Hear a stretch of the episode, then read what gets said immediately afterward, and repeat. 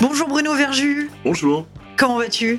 Écoutez, très très bien. Euh, Aujourd'hui, on a prévu de se voir quelques minutes de ton temps si précieux autour des saveurs et en particulier de l'umami, euh, qui est un sujet, euh, un sujet épineux en France. Qu'est-ce que ça t'évoque, toi, l'umami? Alors, qu'est-ce que ça m'évoque l'umami? Euh, J'ai toujours un peu de peine, moi, quand on met les choses dans des cases. Alors, c'est vrai que l'umami, c'est justement, je pense qu'on a de la peine en France parce que ça nous paraît euh, étranger. D'abord, c'est un mot un peu étranger, c'est un mot qui est pas familier, qu'on comprend pas. On parle de quoi? De cinquième saveur, sixième saveur euh, on sait pas trop. Et en réalité, je pense que c'est quelque chose qu'on a déjà en nous sans savoir le nommer, comme beaucoup de choses.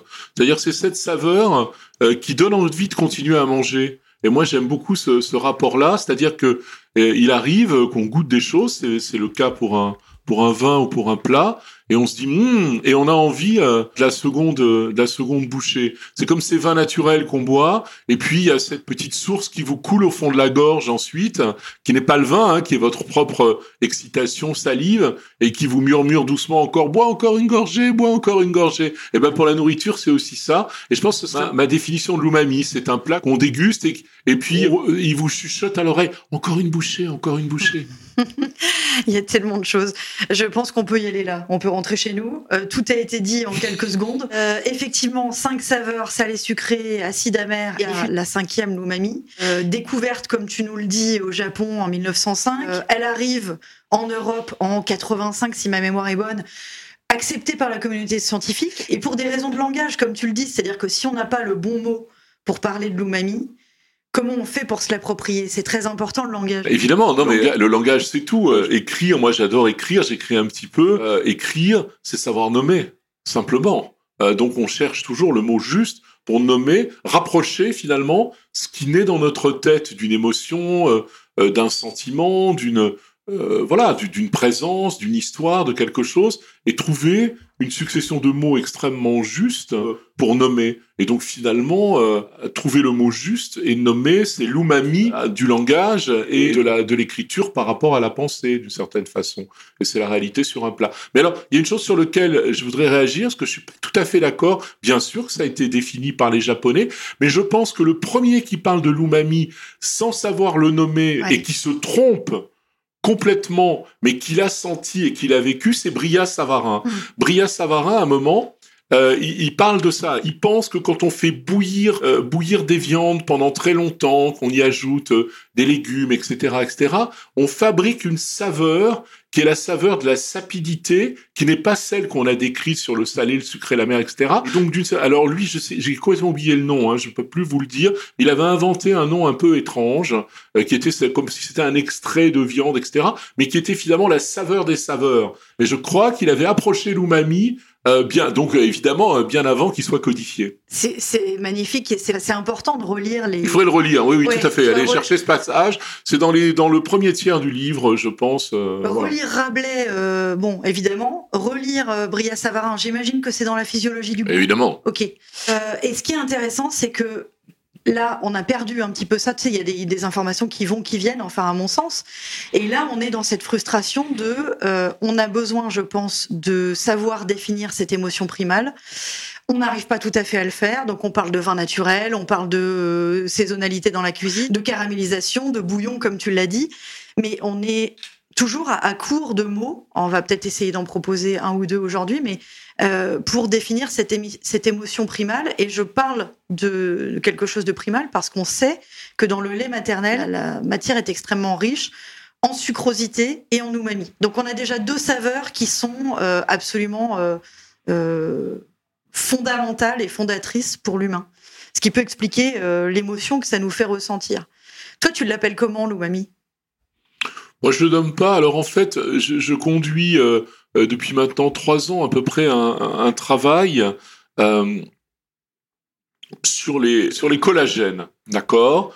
Euh, Bria, c'est ça, hein, c'est un espèce de travail sur les collagènes. Mais en réalité, On est dans le Euh, répertoire classique et euh, social. oui, mais alors j'ai quitté le collagène et à un moment, ce qui m'obsède, c'est le gras. Hmm. Euh, je me dis, c'est formidable. Quand arrive l'automne, comme maintenant, puis ensuite l'hiver, c'est vrai qu'on va monter en beurre, en gras, euh, dans nos sauces, dans nos jus et, et dans nos confections. Et alors, c'est formidable le gras. Moi, j'adore le gras.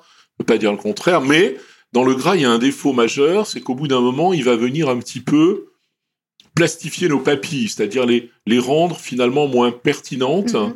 euh, sur, le, sur le travail du goût. Moi, ce qui m'intéresse dans le goût, j'ai jamais cherché à, comme le, le font certains euh, jeunes chefs plutôt euh, anglo-saxons ou nordiques, c'est-à-dire d'aller d'aller taper les goûts un peu comme un MP3, réduire la musique pour aller euh, taper, taper euh, dans les aigus, dans les basses. Moi, j'ai toujours essayé de travailler au contraire mes saveurs sur un large éventail, considérant qu'il n'y a pas le goût d'une chose, mais que c'est une multitude de goûts et qu'en même temps que l'on déguste un plat, d'une certaine façon, on procède aussi à une éducation euh, de ses papilles. C'est un entraînement, c'est exactement comme la mémoire ou euh, comme travailler avec son cerveau, c'est un entraînement, on constitue une bibliothèque de saveurs. Je propose, je propose en tout cas que dans la dégustation, on bénéficie d'un éventail de goûts. Mhm. Alors, je reviens au beurre. Donc voilà, le beurre formidable, mais à un moment, il a, il a cet effet un peu masquant et qui me dérangeait. Et pourtant, quand, quand il fait un peu plus froid, on a besoin de cette richesse, euh, on a besoin de ce, de ce gras, de cette, cette viscosité. Alors, j'ai commencé à réfléchir aux légumes et, au collagène des légumes. Alors, le, collagène dans le légume n'existe pas, évidemment. Mm. Euh, le, ce qui donne cette sensation un petit peu de, collagène dans certains légumes, euh, c'est euh, les polysaccharides, en fait, que contiennent les légumes et qui, lorsqu'ils sont euh, mélangés avec euh, soit l'eau de végétation du légume, soit simplement de l'eau, euh, offrent une forme de viscosité. C'est ce qu'on appelle plus communément le mucilage. Il y a des légumes à mucilage. le gombo, par exemple, est un légume qui donne un mucilage extrêmement puissant. Il y, a, certaines plantes aussi qui sont très mucilagineuses, qu'on adore. Mais en réalité, dans tous les légumes, on peut être capable d'extraire un mucilage. Et donc, j'ai conduit ce travail euh, pour amener justement cette richesse euh, des saveurs. Oui, c'est ça qui m'intrigue quand tu parles de mucilage, c'est que sur ta carte, euh, alors tu parlais du gombo de mémoire, un petit légume africain quand on le travaille, enfin, euh, présent sur le continent africain Oui, oui, euh, pas présent en fait euh, tout autour du bassin méditerranéen en réalité, en Asie aussi énormément, ah, un peu partout. Hein. Et quand on le travaille, effectivement, c'est vraiment visqueux. Voilà, on se rend compte immédiatement de la viscosité. Hein, C'est pour ça que je prenais cet exemple-là. Là, sur ta carte, je vois mucilage d'aubergine. Et là, tu m'intrigues. On, le retrouve évidemment dans tous les légumes. Alors après, il faut savoir l'extraire, savoir comment le travailler pour aller chercher justement cette matière. Mais cette matière, c'est c'est un umami végétal, si on revient effectivement à notre thématique, euh, parce qu'elle offre euh, une forme de, de sapidité incroyable et, et, en même temps une, une tension de la minéralité. Donc on est dans le vin, et ce qui est intéressant, c'est qu'on y retrouve tout, c'est-à-dire bien sûr, pour avoir ces sapidités, comme dans un vin, euh, il faut qu'on ait une tension, donc la tension c'est l'acidité, mmh. et puis aussi il faut qu'on ait ces, ces, matières de polysaccharides qui amènent en quelque sorte un déploiement dans la richesse des saveurs et qui permettent à l'éventail des saveurs de s'ouvrir. Donc je dirais que c'est presque au-delà même de la saveur de l'umami parce qu'on rentre dans une forme de complexité un peu savante et en même temps extrêmement euh, simple, extrêmement évidente pour le buveur ou le mangeur et qui fait cette petite musique dont je parlais tout à l'heure, c'est-à-dire qui donne envie d'avoir la seconde bouchée ou la seconde gorgée. C'est vrai que c'est incontestable cette interaction entre les saveurs, entre, les, entre différents éléments qui vont nous permettre, en tout cas en perception humaine, d'avoir de l'émotion. Euh, on sait que l'acidité, c'est l'un des véhicules de la minéralité. On sait que l'amertume, c'est l'un des véhicules de la longueur en bouche. Ça me touche beaucoup que tu fasses un parallèle avec le vin, parce que d'abord là, on a fait un pas de côté. Aujourd'hui, on parle patrimoine solide pour une fois. Mais pour revenir au patrimoine liquide, je regarde ta cave là. Tu as des références de vins naturels euh, magnifiques, euh, Ménigose, Langlore, etc. Mais ce qui m'a interpellé, ce sont les millésimes. Et tu parles de minéralité. Euh, je me souviens d'avoir rencontré David Lefebvre sur le thème de la minéralité et de la minéralisation qui expliquait que euh, certains aliments, certains vins nécessitent du temps euh, pour avoir une minéralité aboutie et donc des sensations beaucoup plus euh, profondes, pertinentes. Servir des vins naturels trop tôt, ça peut expliquer le débat qu'on a actuellement sur ce sont des vins de défaut. Enfin, il y a une partie de la population qui passe un petit peu à côté de ces vins, et peut-être parce qu'on n'a pas été assez pédagogue, parce que on n'a pas assez de trésorerie pour se permettre de pas vendre trop vite. Toi, ici, tu prends ton temps, et ça me fait penser, ces millésimes de vin naturel, à la concentration d'un bouillon dont tu parlais tout à l'heure. Les aliments qu'on a l'habitude de citer quand on parle d'umami, le bouillon du ramen. Mais le répertoire classique français, il est construit autour de la concentration du jus de veau, du jus de volaille, euh, des sauces. Donc c'est magnifique que tu ailles encore un, pas euh, au-delà en essayant de te débarrasser d'une forme de gras animal pour aller vers le gras végétal. Euh, sur ces vins naturels, qu'est-ce qui t'a inspiré cette sélection? Ah, Les vins naturels, moi, en fait j'ai rencontré les, vins naturels en 86, je crois, en 87.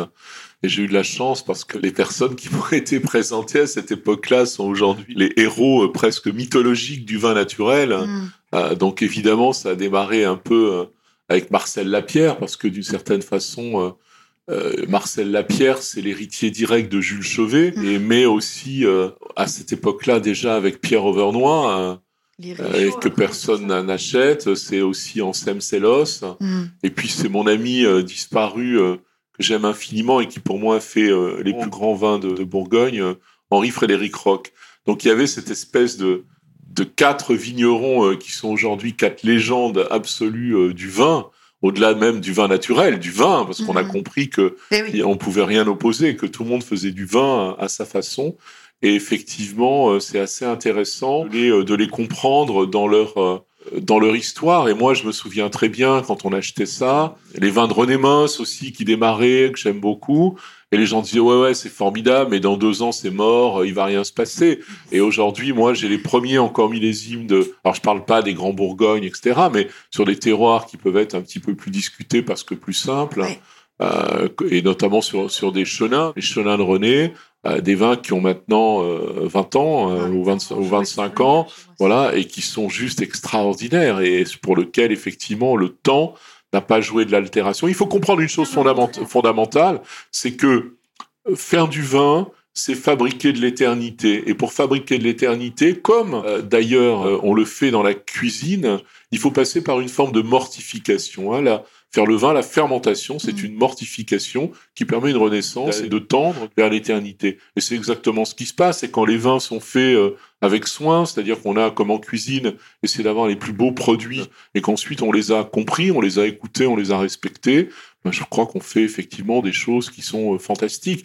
Le problème qu'on a, et que tu citais tout à l'heure, c'est euh, on a aujourd'hui un rapport au monde où on veut conquérir les choses, c'est-à-dire on veut s'imposer au monde, on veut s'imposer aux autres, on veut d'ailleurs on se différencie euh, en disant mais je ne mange pas ça, mais je suis intolérant à ça, mais je suis allergique, je suis machin, pour d'une certaine façon hurler regardez, regardez, regardez, contrairement à, à la masse générale, je suis unique, je suis unique, et, et donc le rapport au vin c'est la même chose. Moi, il y a quelque chose qui me gêne toujours, c'est quand vous êtes dans un restaurant, on vous sert un verre de vin pour vous le faire goûter.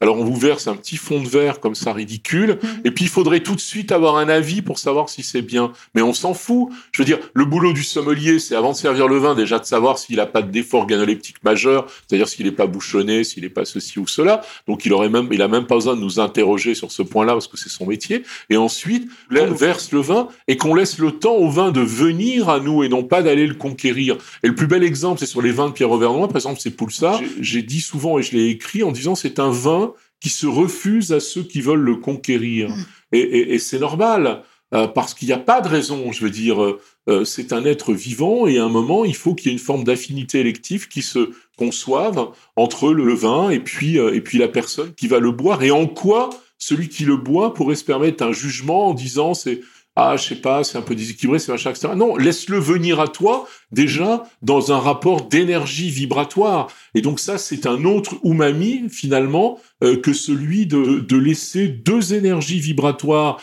qui ne s'étaient pas encore rencontrées, l'une en bouteille et l'autre sous forme d'un être humain. Et à un moment, eh bien, il faut que la connexion se fasse et que les messages passent.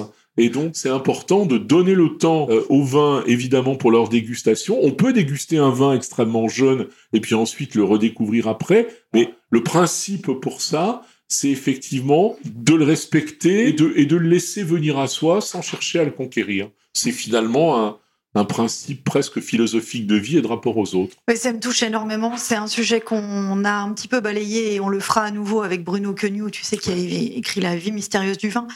Et c'est vrai que cette posture d'accueil, elle est importante. Ce qui m'interpelle aussi dans ce que tu dis, c'est bon, tu parles des réseaux sociaux, tu parles d'une époque. Euh, ça me parle aussi de nous, des résistances qu'on peut éprouver face à quelqu'un qui cherche à nous dominer. Donc le vin peut se comporter exactement de la même manière, bien entendu. Alors il y a une soif euh, d'individualité, d'individualisme en ce moment. Je suis d'accord, qui est probablement regrettable. Mais quand on parle d'umami, on, on touche au même sujet, c'est-à-dire l'impact de l'industrialisation, de la masse, de la standardisation. Je peux comprendre qu'aujourd'hui, les gens aient envie de sortir de ça, peut-être de façon un peu maladroite et un peu gauche, mais ça m'interpelle sur l'umami parce que qui, s'est emparé de cette notion à partir des années 90 pendant que le commun des mortels restait largement en dehors du sujet, qu'on n'écrivait aucun article, on n'osait pas s'approprier ce sujet qui paraissait si difficile Les industriels. Mm. Euh, création du monosodium glutamate, euh, on en fout partout, euh, c'est génial, ça a du goût et on n'est toujours pas obligé de cuisiner. C'est fantastique. Donc effectivement, tu mets le doigt sur quelque chose qui me paraît également fondamental euh, dans l'umami. Seulement, il y a une chose que les humains n'ont pas réussi à imiter aussi bien que la nature. Il n'y en a pas qu'une, bien sûr, heureusement. Mais c'est en particulier les saveurs. Et c'est vrai que dès qu'on rajoute de l'acide tartrique dans un vin pour qu'il soit plus acide, euh, dès qu'on balance du MSG euh, dans la nourriture pour que ce soit plus goûteux, plus profond, plus sapide, il y a quelque chose de d'incohérent en dégustation et ça se sent. Tout à l'heure, tu faisais le parallèle entre les saveurs et notamment entre l'acidité et le salé et l'umami. L'umami, c'est quelque chose qu'on confond souvent avec le salé parce que ça a le même côté bien-être, plaisir, etc. Mais il y a une temporalité qui va être différente dans notre perception. Est-ce que tu t'en sers en cuisine? Oui, oui. Alors d'abord, moi en cuisine, j'utilise pas de sel. Euh, enfin, j'utilise pas de sel, c'est-à-dire que j'essaie de pas ajouter de sel. Euh, d'abord parce que pour tout ce qui concerne les légumes, on a la chance de travailler avec des maraîchers extraordinaires, donc on est en agriculture sauvage. Et encore une fois, c'est mon éventail de saveurs. L'expression des, des minéralités, elle est là. Et si on sale, effectivement, on va la concentrer, la réduire, la booster, ce qui n'est pas mon projet. Enfin, en tout cas, c'est pas la façon dont j'aime faire les choses. Pour tout ce qui concerne les poissons, on ne les sale pas parce que je les pratique comme on fait finalement euh, en bord de mer quand on pêche les poissons, qu'on est pêcheur, c'est-à-dire qu'on les lave à l'eau de mer, donc on fait une eau de mer, ah un sel gris des salines de Millac, mhm. qui est extrêmement riche, euh, non pas pas uniquement en chlorure de sodium, mais donc tous les minéraux de son bassin et et donc on, on lave les poissons hein, avec ça. Et donc le milieu étant légèrement hypertonique par rapport aux poissons, une espèce de petite euh, transfert de sel qui se fait mais très légèrement, qui concentre et qui permet de garder justement l'espèce de salinité naturelle de la chair euh, des poissons de mer. Évidemment, je, je parle des poissons de mer. Là. Et puis pour ce qui concerne les viandes, généralement, et eh bien là, c'est non pas le euh, il faut saler légèrement les viandes, évidemment, avant de les cuire, c'est important. Mais après, on joue simplement sur justement sur nos jus, sur nos saveurs et sur nos umami. Donc, d'une certaine façon, je suis euh, en dehors des codes de l'industrie agroalimentaire, dont le cocktail principal, c'est ce que vous citiez, euh, avec en plus le sucre, puisque le cocktail sel-sucre mm. est un cocktail de faux umami euh, pas cher, et donc qui permet effectivement, les gens par nature aiment le sucré, et donc dès que c'est un peu sucré, ils sont contents. D'ailleurs, c'est pareil pour beaucoup de vins. Hein. Souvent, on voit beaucoup de vignerons, ce qui moi me déplaît énormément, mais laisse un léger résiduel dans les vins.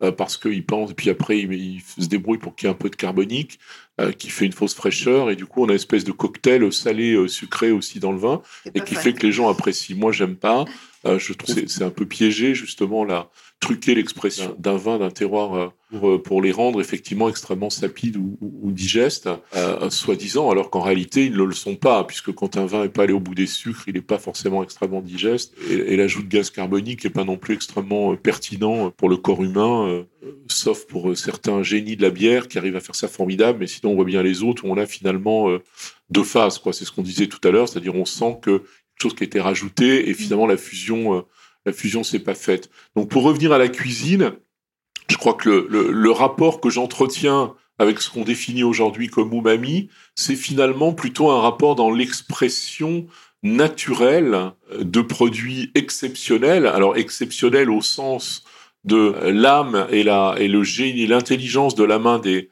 des artisans ou des producteurs qui s'en sont occupés, et d'avoir cette compréhension fine de ce qu'ils sont, et de les laisser justement s'exprimer dans le spectre complet de ce qu'ils peuvent offrir. Et là, je dirais qu'on a presque, euh, finalement, on a apprivoisé une forme d'umami naturelle et on n'a pas au contraire ni cherché à le neutraliser, euh, ni cherché à le refabriquer pour rendre le, produit euh, sapide. Très intéressant que tu utilises le mot spectre, même en termes de partition. et je, je retrouve vraiment cette notion de temporalité, ce qui me laisse imaginer qu'un plat par Bruno Verju, ça va être un plat avec l'explosion assez rapide d'une salinité, mais qui serait naturelle et non pas ajoutée. Euh, la profondeur euh, de l'umami, et puis surtout, euh, l'umami, c'est quelque chose qui persiste très longtemps et qui donne envie, comme tu dis, de continuer à, à piocher dedans ce qu'on appelle communément de nos jours enclencher la pelleteuse en, en, réalité, et naturellement, les, les, plats se construisent finalement comme un parfum. C'est-à-dire un parfum, on sait qu'il y a une note de tête, c'est la première note qu'on va aller chercher en, en sentant, réfléchissant, etc. Il y a, il y a une note de cœur qui est celle justement de on a commencé à mastiquer, on a commencé à être dans la rétro-olfaction, on a commencé à avoir ce mélange avec sa propre salive, avec sa propre, sa propre connaissance et puis son émotion de la découverte. Et puis on a les notes de fond dans lesquelles le mémoriel arrive, surgit, euh, parce qu'il y a une connaissance des goûts. donc, du coup, on a une construction qui se fait aussi avec le cerveau, qui peut jouer euh, aussi en, en ami ou alors euh, jouer un petit peu en prestigitateur. Moi, j'ai créé un plat euh, dans lequel je trompe le cerveau du dégustateur. Et c'est un plat justement dans lequel il y a cette umami et en même temps il y a la tromperie. Et, et elle est importante, la tromperie, parce qu'elle permet d'aller sans barrière, d'aller à l'essentiel d'un produit. C'est mon plat de homard pour lequel effectivement je fais manger un homard cru, totalement cru, mais on mange pas un sashimi de homard, on mange un homard cuit parce qu'en réalité, il est cru, il est mis amené à température du palais, c'est-à-dire à peu près à 37 degrés quand il est dans l'assiette, mm. et il est poché euh, jusqu'à 37 degrés dans un beurre dans lequel on a infusé les carcasses grillées du homard. Donc, quand on le déguste, on a le goût du homard grillé, qui est très reconnaissable, carapace grillée. Mm-hmm. Là, il y a un umami incroyable aussi de saveur. Euh, parce qu'on a tout récupéré, le beurre jouant le euh, s'enfleurant en fait de ces saveurs-là. Et donc on, on, mange un homard grillé. Euh, en même temps, on a une texture folle parce que pour moi la vraie texture du homard c'est cru. Et on, on, a un doute, ah, mais le palais confirme au cerveau en disant bah ouais c'est chaud. Mm. Donc c'est cuit. Et en réalité on le mange cru. Je joue finalement sur un un trompe-bouche, hein, et non pas un trompe-l'œil, et un trompe-cerveau pour pouvoir aller au cœur justement de l'umami du produit, puisque le homard cru naturellement offre un umami incroyable. Et en même temps, euh, une espèce de jouissance des chairs, une espèce de, de, de baiser somptueux avec cette chair onctueuse, cette chair délicate et subtile qui, dès qu'il a subi une cuisson, euh, disparaît et peut assez rapidement, notamment, se transformer en, en quelque chose d'un peu caoutchouteux et, à mon sens, totalement réfractaire à une vraie dégustation. Oui, donc, dont on peut avoir l'habitude, mais que n'estime pas être dans sa plus belle forme. Bah, C'est-à-dire, en fait, oui, c'est ça, on s'en fout. Je veux dire, souvent, dans, dans les homards, euh, cuisinés un peu partout, le meilleur, c'est la mayonnaise, donc c'est un peu dommage. voilà. D'accord. Alors, tu as parlé de tromperie et tu as parlé de caramélisation. Euh, J'aimerais terminer en parlant un peu sucre. Alors, la problématique si on revient sur le patrimoine liquide, euh, dans les vins sucrés, elle est un petit peu dingue. C'est-à-dire que ces dernières décennies, euh, les vins qui sont euh, parmi les plus beaux en termes de fabrication, d'impact de, la nature, je parle du Botrytis cinerea, les vins sucrés à base de ce petit champignon magique euh, ont un petit peu quitté le marché français. heureusement, les Japonais et d'autres pays sont au courant de ces trésors et les récupèrent, mais c'est très peu acheté maintenant en France. Peut-être aussi parce qu'on a tellement trompé les consommateurs avec euh, un Montbazillac à 10 euros de grande surface, chaptalisé, etc. Euh, j'aimerais savoir quel est ton accroche du sucré et les interactions que tu vois avec l'umami, parce que tu as parlé de caramélisation. Euh, en salé, tu n'es pas adepte de l'ajout de sel. Qu'est-ce qui se passe avec toi sur les desserts? Alors, la chose qui est très intéressante sur les vins, on, va dire sur ces vins botrytis, ce qu'il faut comprendre et ce qui les rend digestes, justement, c'est le travail des levures. Alors d'abord, il y a le travail du champignon qui va commencer une concentration euh, naturelle des jus de raisin, hein, jusqu'à même presque les confire, les, les, transformer en sucre. C'est une forme de première digestion des, des sucres. Mais la seconde, c'est le travail des levures. Et les levures, elles vont intervenir justement pour changer complètement la conformation du sucre et le rendre digeste. C'est pour ça que les grands vins euh, moelleux sont des vins extrêmement digestes. Les vins moelleux majoritaires sont indigestes, on en boit un fond de verre et on a déjà euh, envie de mourir. Et en cuisine, c'est la même chose. C'est-à-dire, par exemple, quand je fais ma coquille Saint-Jacques avec un caramel de barde, c'est évidemment un abus de langage euh, absolu et un peu provocateur parce qu'il n'y a ni caramel ni rien du tout. Mm. Mais qu'est-ce qu'on fait? On fait rôtir légèrement les barres, tout l'intérieur de la coquille Saint-Jacques en réalité à l'exception de la petite vésicule noire qui est l'estomac, et on les fait rôtir avec des légumes un peu de panais, un peu de carottes, un peu de courge, puisque la coquille Saint-Jacques arrive à l'automne. Et donc les sucres naturels, euh, à nouveau les polysaccharides de ces légumes-là vont caraméliser légèrement, mais en même temps, on a un équilibre qui est fantastique parce qu'on a aussi la minéralité, parce qu'on a aussi la mer, parce qu'on a aussi les amertumes de, la mer et de la coquille Saint-Jacques. On a, on a un équilibre. Ça ressemble à un caramel, ça a la couleur du caramel, mais il n'y a rien de caramel là-dedans. Mais on voit bien comment euh, finalement cette, euh, cette réaction de Maillard qui est faite sur l'organique et sur le végétal amène un confit qui est extrêmement digeste. Et sincèrement, on le disait tout à l'heure, ce, caramel de Saint-Jacques, t'as juste envie de l'avoir dans un verre et de le boire. Quoi. On se dit, on pourrait tout, tout à fait faire un cocktail avec parce que c'est extraordinaire de le faire là. Et pourtant, il n'y a pas de sucre ajouté. Après, moi... Euh, mon rapport au sucre. Dans les desserts, euh, je considère, dans un restaurant comme le mien, de, belle cuisine, euh, les desserts n'ont pas vocation à porter du sucre, euh, parce qu'on a déjà, sur un menu dégustation, envoyé une dizaine ou une douzaine ou quatorze plats. Et donc, le dessert, il doit offrir, en quelque sorte, la, la sapidité ultime et presque vous redonner envie de manger. Donc en fait, c'est des desserts qui sont aussi totalement fondés sur les énergies et dans lesquels il n'y a pas de sucre ajouté. Alors bien sûr, quand on fait une, une crème glacée, il faut qu'il y ait du sucre. Moi, j'utilise du miel essentiellement pas de sucre raffiné, même pas de sucre, je dirais, de canne pas raffiné. Mm. Euh, J'utilise le miel, hein, que je trouvais extrêmement justement sapide, et portant en lui-même des équilibres absolument invraisemblables. J'ai une passion euh, pour le miel, qui est un umami d'ailleurs tout à fait naturel. Mais c'est vrai qu'on est toujours extrêmement euh, dosé. Euh, ma tarte chocolat, infusion de capre, caviar, il n'y a aucun aucun sucre. La tarte praline que je, je refais de sur la recette d'Henri Corny pour Alain Chapelle. Euh, le génie de Chapelle, c'est d'avoir compris euh, qu'on pouvait aller d'une certaine façon euh, tempérer la, praline, on dirait en, chimie tamponner, c'est-à-dire neutraliser le sucre de la praline par l'acidité lactique d'une crème crue extrêmement fraîche. Et, donc, on a cet équilibre aussi qui se crée de façon très naturelle et la sensation de sucre est gommée par, euh, l'extrême sapidité. Donc voilà. Mais après, euh, je suis le premier à adorer aller manger un, un très bon gâteau de mon copain pâtissier Jacques Génin ou, mm. ou de Pierre Hermé, euh, mais comme une pâtisserie, c'est-à-dire que ce n'est pas ce qui vient à la fin d'un repas gastronomique dans, un restaurant comme table, dans lequel notre rôle n'est pas là.